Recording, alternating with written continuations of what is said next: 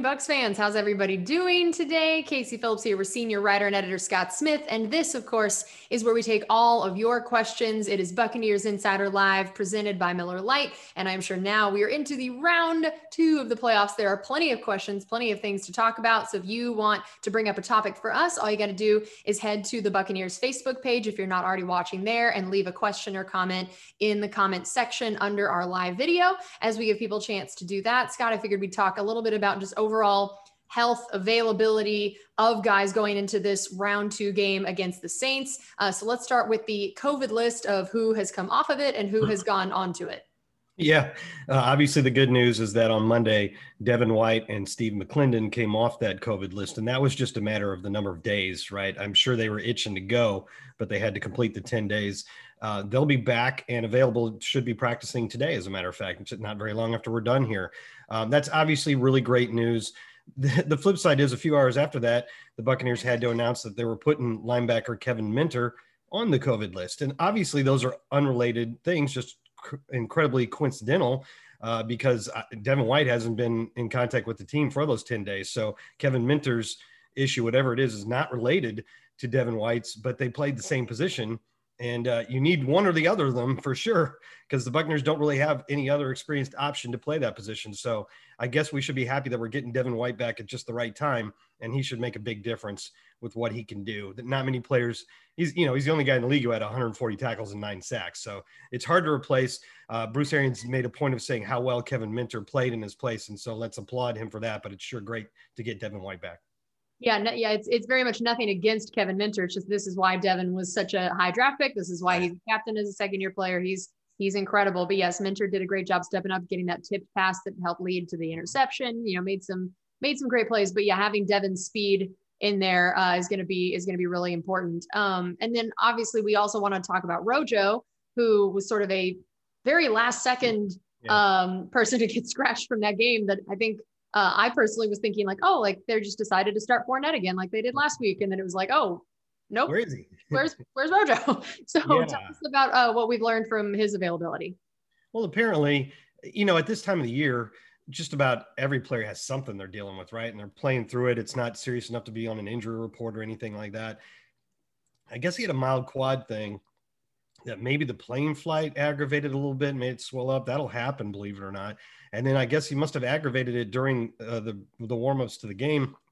It just didn't feel like he had the complete range of movement, and it was he wasn't going to be effective. If, effectively was what it was. So, um, and fortunately, Leonard Fournette was doing a good job, and the Bucks were able to roll with him. Ke'Shawn Vaughn, you know, came in for. Unfortunately, the fumble doesn't help, but he looks like he's running pretty well. Um, so the Bucks got through that one. Now we're gonna have to monitor this one because on Monday uh, it was clear from Bruce Arians' uh, interview uh, that he didn't know yet whether Ronald Jones would be able to recover enough to play in the next game. So we'll find out. We'll get a good start today when the when the Buccaneers practice and see what he can do. But that's probably the main guy we're going to be watching this week because otherwise the team is pretty healthy. And then related to that, Daniel had asked about uh, since Fournette has played really well the last few weeks. Um, have you seen improvement each week for him when he is the featured back? Maybe he's got some fresher legs, getting his rhythm back, and just how we might want to use each of them depending on, of course, if Rojo's not available. We know Fournette's going to be looking like he did this last week, getting all those carries. But if they are both available, has the way Fournette has been running given yeah. you a chance to think that they should be splitting the carries a little bit more evenly? Yeah, I don't know about everybody else, but I think he looks better here towards the end of the season than earlier. Uh, it just seems like his vision is better now. He's hitting holes. Uh, he's hitting the right holes and he's hitting them quickly. Uh, he's an effective runner, and that's what Bruce Arians talks about. I we we should not expect this team to run for 150 yards a game. The Buccaneers are a passing team, and that is what it is. But that is helped out by an effective running game, which is what Bruce always talks about. And so, if you're getting you know, a first down, you do a first down handoff and you get four yards. It doesn't seem spectacular, but that's an effective play. Uh, and around the goal line, if you get the ball in, and, and we've seen Leonard Fournette be very good around the goal line. His success rate on goal line runs is very good, and he's a big, powerful guy, so that's not terribly surprising. So, um, yeah, I think Leonard looks good recently, and, and he also has been pretty reliable in the passing game. There have been games where he was reliable, but but that didn't mean that the production was real high. But in you know in this last game, he he made some big plays in the passing game, and, and he's caught just about everything thrown his way. So, you know, I don't think it's a it's it's a guy that's going to take over the game, but I think he's going to give the Bucks what they want in the backfield. And then uh, Daniel had also asked about the idea that, you know, when you've played the Saints as many times as we have, and it's in the division, um, and there may be a little bit of some some trash talk, some bad blood, some things that are a little bit more personal. He said, "Are there any concerns of taunting or any and, and guys kind of losing their heads a bit that it could get a little too personal, having had this matchup happen so many times recently?" Uh, yes, that is a concern, and it's clear that that's a concern because Bruce Arians didn't wait. He addressed it on Monday uh, for sort of a message through the media to his team, uh, where he already started talking about that the Buccaneers can't get caught up in the trash talking and the finger pointing, as he put it. They have to keep their cool when that sort of thing happens because it probably will. Uh, you know, when the Saints had the Bucks' worst game of the year was that 38-3 loss to the Saints, and it was such a blowout that at the end the Saints were being pretty chirpy, if we remember. And and you know, I thought the Bucks handled it well. Then you know that was a very very frustrating evening, and um, I, I don't think we took the bait on that one. And you can't really fault a team for being so celebratory after a, a win of that magnitude.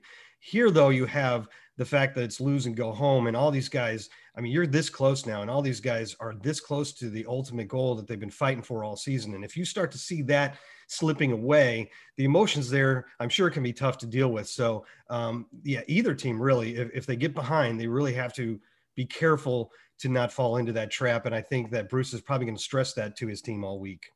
Yeah, I actually did a, a, uh, quick radio interview that'll air before the game Sunday with Ryan Jensen yesterday, and of all the people that uh, I, I, wanted to talk to about the idea of the of the attitude and the instigation, I felt like he was a, a good one. And as I started to bring it up, he bas- he started laughing as soon as he realized where I was going with the question. And yeah, he he even he acknowledged that this yeah you it's always good to have a little bit of little, little bit of spice a little bit of pep in, in how you're playing but that this is not the time to be losing your cool and getting flags. And so that was good to hear from from chief instigator himself.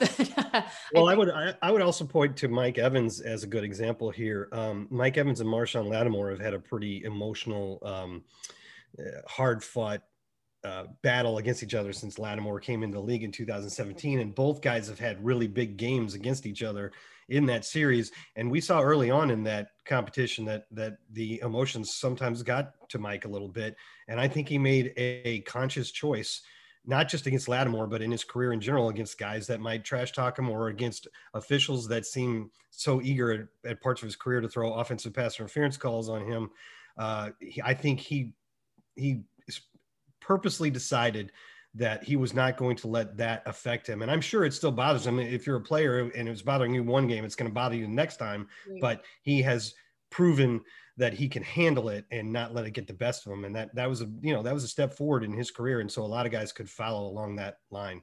Yeah, I completely agree with that. I do think that's one of the areas that Mike has grown the most in the course of his career because we know he's been incredible you know, yeah. in terms of on the field, his physical abilities, you know, and I, I, do think that the mental side of being able to control those emotions has been an area that he has improved in greatly, which is awesome. Uh, Justin had asked who will be filling in for Alex Cappa on the offensive line. The coach said it would be Aaron Stinnie. And if that's confusing to people since Ted Larsen came in when uh, Cappa got hurt, excuse me, on Saturday, um, it's really not that unusual. What it is was Larsen had been active or elevated from the practice squad so you had two guys you could conceivably keep up. You're only going to keep one of them up because you keep eight offensive linemen, and we keep Wells and Haeg up as backup tackles. And uh, so you were going to either keep Stinnie or Ted Larsen up, and they I'm sure they chose Ted Larsen because he's very uh, versatile. He's started all three interior line positions during a long career. And, you know, Stinnie really hasn't had that sort of experience and certainly hasn't shown that sort of versatility or had the opportunity to do so. So it made sense to have your one backup be a guy that could, you felt comfortable putting in any of the three positions. But now when you have the week to prepare for it, and now you, you, you choose the guy that you specifically want to fill this role, right guard. And, and for Bruce Arians, that's Aaron Stinnie. And I imagine in one way or another, Ted Larsen is going to be either elevated or signed to the active roster to give us that backup. So he'll be available as well. But the guy they want to step in for Alex Cappa is Aaron Stinnie. And it's there's none of us that can know how that's going to go because this is the first game that Aaron Stinnie's ever started in his career. To get it now in the second round of the playoffs is pretty daunting, but they appear to be confident in him. And there's no reason not to be confident in him, but we also don't really know yet what we're going to get.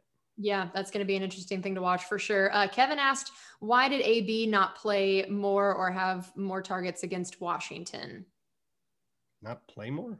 Well, he said that why did he only play like 10 plays against Washington? And I don't think that's, I don't know how many snaps he actually got. I can look that up. Yeah, he actually did get a touchdown. I at least know that part. But I guess a larger picture of, in your mind, against the Saints, uh, how much are they going to be using each of the wide receivers and, and who he are played some- 34 snaps. He played 34 snaps on offense. That's not that's a lot more than 10. What Uh, did you hear me? Yeah, yeah, 34. Yeah. So I was just going to ask in your mind, what you, what have you seen in the way they've used some of the different guys recently, and especially now that Mike has been back in? Yeah. Here's what everybody has to understand about Aaron or Antonio Brown's usage from game to game. And I've even seen articles like on, uh, you know, PFT and stuff like that that wants, you know, the highlights when he has more snaps or less snaps. Antonio Brown with Mike Evans in there is our is the third receiver in our 11 package. So how much he plays is going to be determined by how much we use 11. Uh, and some games we use a lot more than others. You saw Cam Brate getting a lot of action, right? That since Rob Gronkowski plays almost every play, if Cam Brate's in there, it's generally when they're in 12 package with two tight ends. So if you see Cam Brate getting a lot of action, that means a little less action for whoever is your third receiver. They basically play the same position, which is the Y. I know they don't line up in the exact same spot, but Cam Brate and Antonio Brown basically play the same position because they're that fifth eligible guy. It's either an 11 package or a 12. That's that's all it comes down to because Antonio Brown is playing great right now. Not only is he has he had five touchdowns in the last four games and he's getting those downfield plays now, but the Bucks have obviously found out that he's very effective on those quick passes where you can give him some blocks and let him start making some moves because he's he's got his legs back under him. He's got his the movement that's you know that he's done so well throughout his career. He's got that back, and so you can get 10 and 15 yard gains on plays like that to him, which is great. So there's two really big ways that they use Antonio Brown. He's absolutely a big part of the plan now, and and just don't get caught up in the, the way his snaps go from one game to the next. Um, and then Mike had asked, what do you think the run pass mix will need to be in this next game? Well, I'm going to go back to it again. Uh, the, the Bucks are a passing team. If the run pass balance is somewhere around 50, that's a very good sign for the Buccaneers because it means they were ahead and that when they were ahead, they ran the ball more. But to get ahead, the Buccaneers are going to throw the ball. That's what they do. Uh, they want to run the ball effectively, uh, and that helps. They believe that helps uh, with their play action game.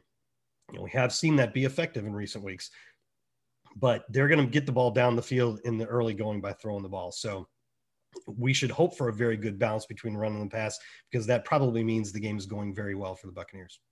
And then Scott asked, uh, what do you think the plan is with the secondary for this weekend? That we've seen a few different strategies and how they've tried to approach playing the Saints and Brees uh, this year in terms of are you playing off ball? Are you playing up closer? Are you doing zone? Are you doing man? Some of those options. What do you think has, has seemed to work better? Or what do you think that the plan could be for this weekend? Well, it's always been a mix. I mean, we don't go, we haven't gone into any game and played all off ball or all zone or all man or all press. Uh, Todd Bowles mixes it up as he thinks is the best way to do so. So that's what it's going to be. I, I know that I think most fans, I think I get what's behind this question. I think most fans like to see the Bucks be more aggressive with their secondary, play more man, play more press. And uh, you know, there's ups and downs to both strategies, which is why you mix and match it and try to find the right opportunity. But uh, you also obviously play more man when you're blitzing more. Uh, and you know, Todd Bowles is very aggressive in that regard. The question is, how good of a strategy is that against Drew Brees, since he is so so good at getting the ball out quickly that even with the blitz, if you don't get there, now all you've done is take some of your guys out of coverage. So. Um, you know, I don't know is, is the answer. It's he's going to mix it up, and whether he leans more towards one or the other, we're just going to have to wait and see. I can't really answer that question. Yeah, uh, Trevor asked if you were to guess how many points do you think we'll need to score to win? That's a good one. Uh, both of these teams scored just over 30 points per game. The Bucks actually outscored the Saints by a little bit. Um, I would expect that that's going to happen again. So I would say 31 probably. Yeah, I, I would agree with that. I think that, I mean, it's a tall order to ask your defense to hold them much under 30 just because they are, they have so many different weapons and can score so easily. Um, but I feel like now we have to feel confident that we could also score We- over 30. I mean, I mean- forget about that. Yeah, look at it. On we know what the Saints have done to us on defense, especially this year. They have done the best of anybody, and it's because they've been able to pressure Tom Brady and get some turnovers. Uh, five of the twelve interceptions that Brady threw were against the Saints.